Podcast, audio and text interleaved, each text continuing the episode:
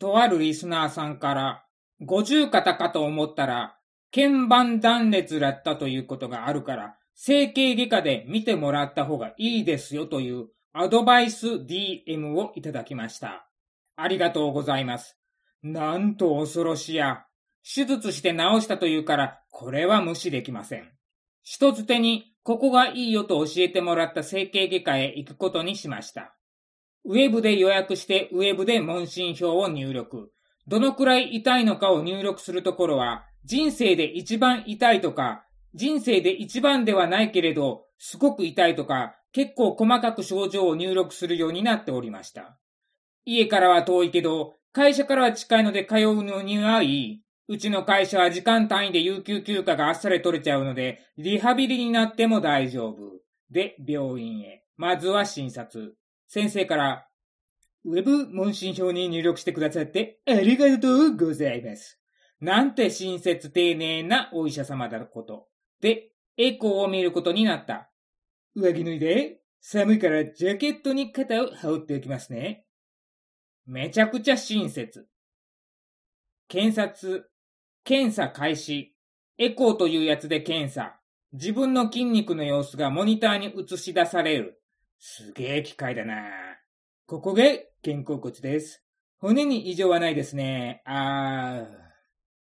と、これは典型的な五十肩ですね。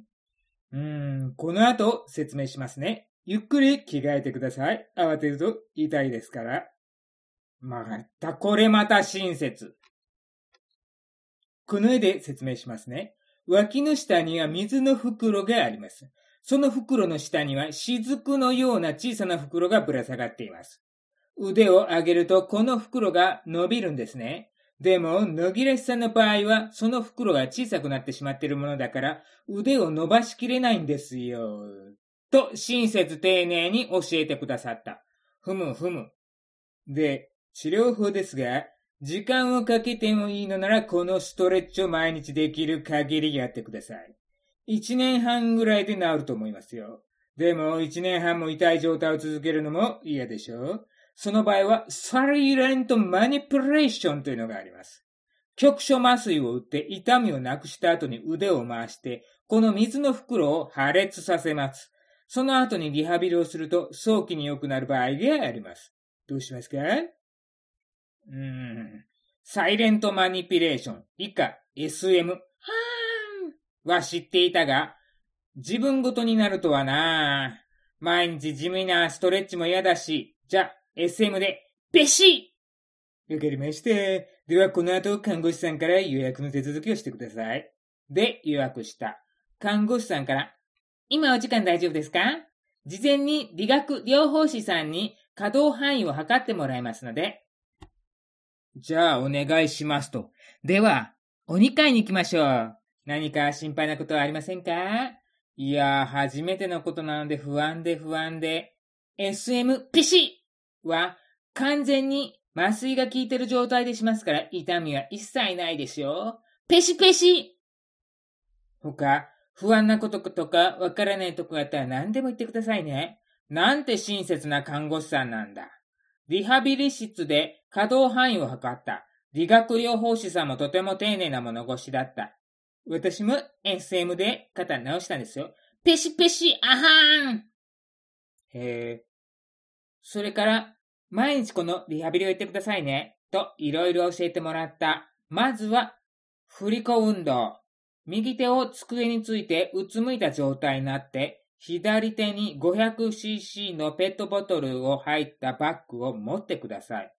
肩の力を抜いて、ブラーンブラーンとぶら下がってる感じ。それで体を大きく揺らして、このバッグを振り子のように揺らしてください。決して左手の力で揺らしてはダメです。あと、タオルとか長い棒のものを両手で持って右手で引っ張り上げるようにして上に上げてください。また、この状態で、この棒を持ってる状態で両手を後ろに回して右の方向へ引っ張ってください。それとか手のひらを180度くるくる返すっていう、ひっくり返すっていう、手のひらだけをくるくるねじってひっくり返すっていう作業をしてください。これを毎日毎日できる限りやってください。えー、インターバルとかどれぐらいですか？そうですね。もうとにかくたくさんやってください。1回3分をできる限りたくさんやってください。うーん。大変だなで、キロに着いた。さて、SM だ。ペシペシ思い切った決断だった。普通ならネットで穴が開くほど調べるのに今回はロックスっぽ調べずに承諾してしまった。SM って効果あるのだろうかペシペシ術後痛むんじゃないだろうか稀に骨折するって、まあ、エコーで骨の状態見てもらってからの判断なので、骨折はないだろうけど、脱臼することもあるらしい。いやー、不安しかないな毎夜毎夜電話して断る夢ばかり見ていた。ところが、職場にこの SM ペシ経験者の大先輩がいたのだった。いろいろ聞いてみた。リハビリが大変で、術後3ヶ月は週3回リハビリ行きました。痛くはなかったんですけど、麻酔が効いて腕の感覚なかったのが大変でしたね。まあ、結果としてやってよかったですね。なんとこの言葉が聞けたのが大いなる決断の決め手となった。よし、覚悟を決めよう。これもネタだ。ラジオのネタになるぞ。当日、麻酔後は腕の感覚がなくなるので運転はダメです。乗せてきてもらうかタクシーで来てくださいと言われていたので、近所なら歩いてもいいけど、近くなら歩くのもダメそうなので、近くないから歩くのも無理だし、感覚ないなら怪我してもわかる。当日、麻酔後は腕の感覚がなくなるので、運転はダメです。乗せてきてもらうか、タクシーで来てくださいと言われていた。近所なら歩いてもいいけど、近くないなら歩くのもダメなんだそうだ。感覚ないから怪我してもわからないから危険とのこと。で、タクシー予約。いっぱいです。あー、空いてないっすね。予約は無理ですね。くそー折しも昨夜からの大雨でタクシーが出払っているそうだ。片っ端からタクシー会社当たってようやく繋がった。自分でタクシーを呼んだのはなんと生まれて初めてのことだった。タクシー呼ぶんだよね。行く先を告げる。〇〇町の三角三角病院でお願いします。ナビはついていたけど、使うことなく、それだけで目的地に着いた。さすが道のプロ。すぐ呼ばれた。トイレ行ってきてください。術中はいけないんだろうね。術中はいけないってことだろうね。トイレ近いからやばいな。行ってきた。上脱いでください。横になってください。タオルケットかけますね。寒くないですか？ああ、足が冷えるので毛布とかあったら助かるんですけど。じゃあ、かけますね。でも、この夏ですから毛布暑くないですか？僕、ウルトラ冷え性なんで大丈夫です。と、毛布を丁寧にかけてもらった。ここの看護師さんは親切だな今日、交通手段は何で来たんですか？タクシーです。それなら大丈夫です。でも、この雨でタクシーなかなかつまら、でも、この雨でタクシーなかなか捕まらなかったです。ああ、そうでしょうね。帰り、すぐ捕まるといいですね。今から血圧を測ります。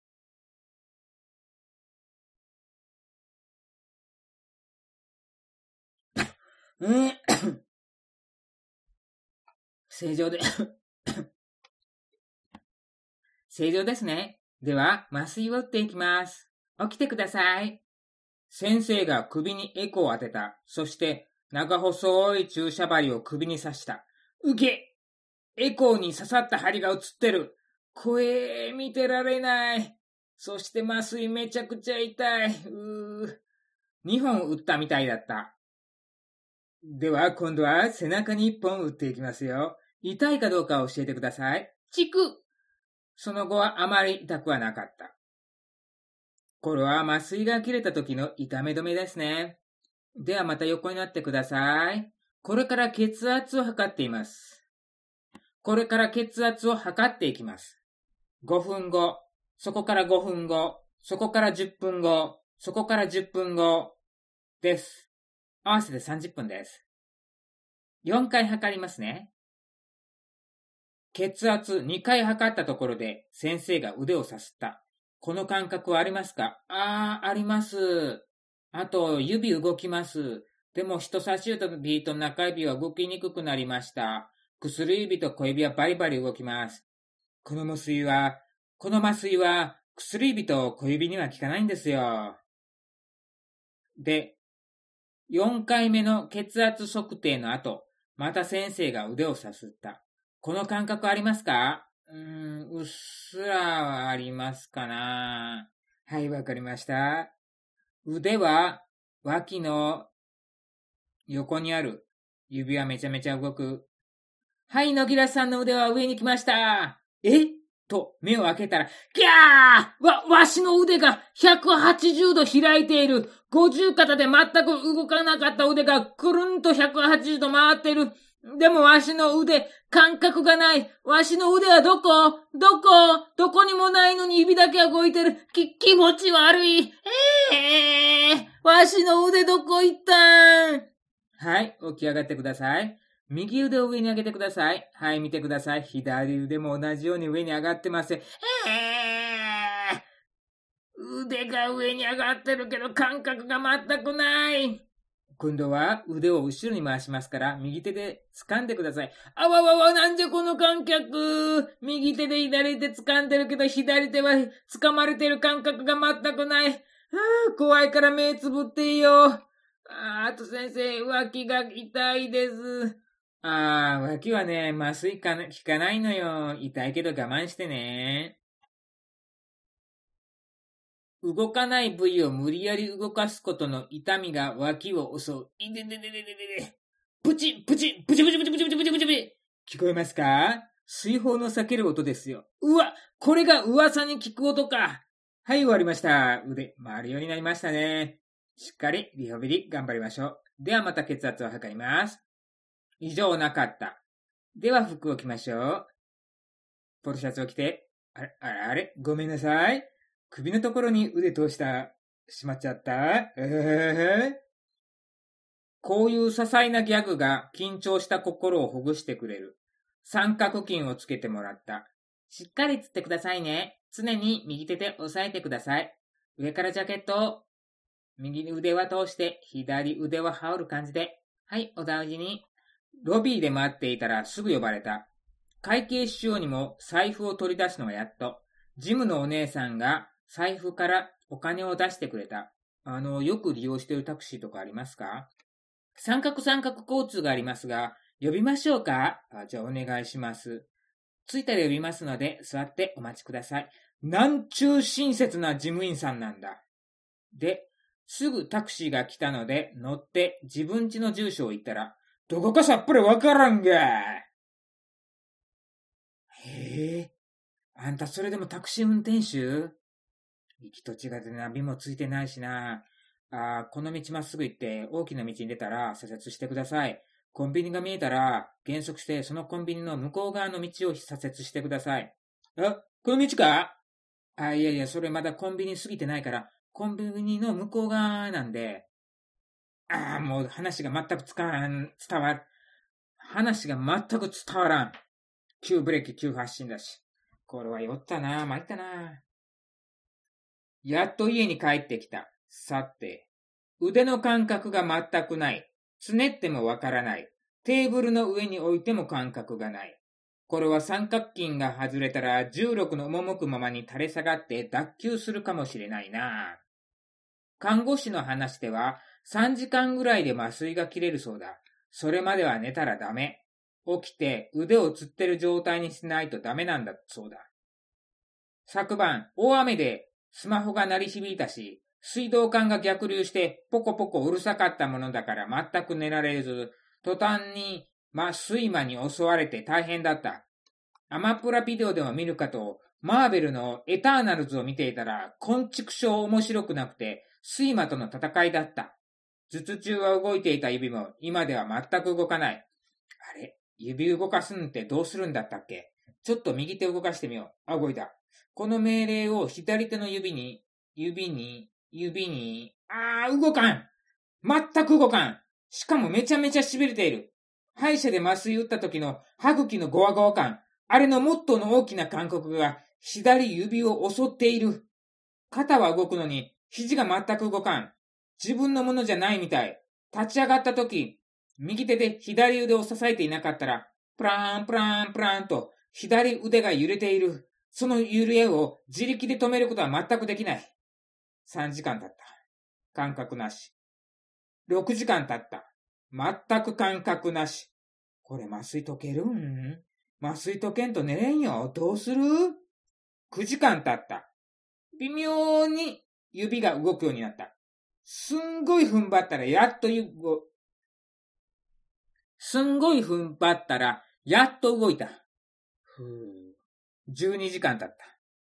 そして腕が動いた。なんじゃこりゃ。個人差あるとはいえ12時間もかかるのか。麻酔切れたけど痛みはない。でも腕のゴワゴワした感覚は残っている。腕動くのかな真上に上がるのかな上げてみた。え？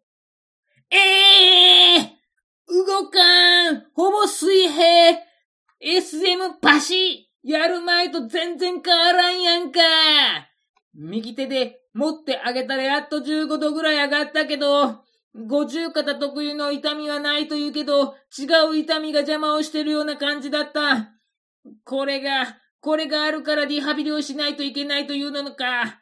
ネット記事では、術後翌日からリハビリというが、翌日病院休みやんかで、翌々日、リハビリに行った。どうですかいや、腕は全くありもがありません。そうですか。リハビリ頑張りましょう。いでいででででででででで家でもしっかり振り子運動してくださいね。家でもまめにやっていた。自力では水平のままだったが、右手で持ったら15度ぐらいは上がるようになった。一週間後、自力で15度までは上がるようになった。でも、じーんと焼けるような痛みがするようになっていた。時々ズキズキ痛む。うーん。でも、どこかにぶつけてズキーンというあの強烈な痛みはなくなってきたような気がする。続く次回をお楽しみに !SM ピシピシアハンをやった効果は本当に出ているのか？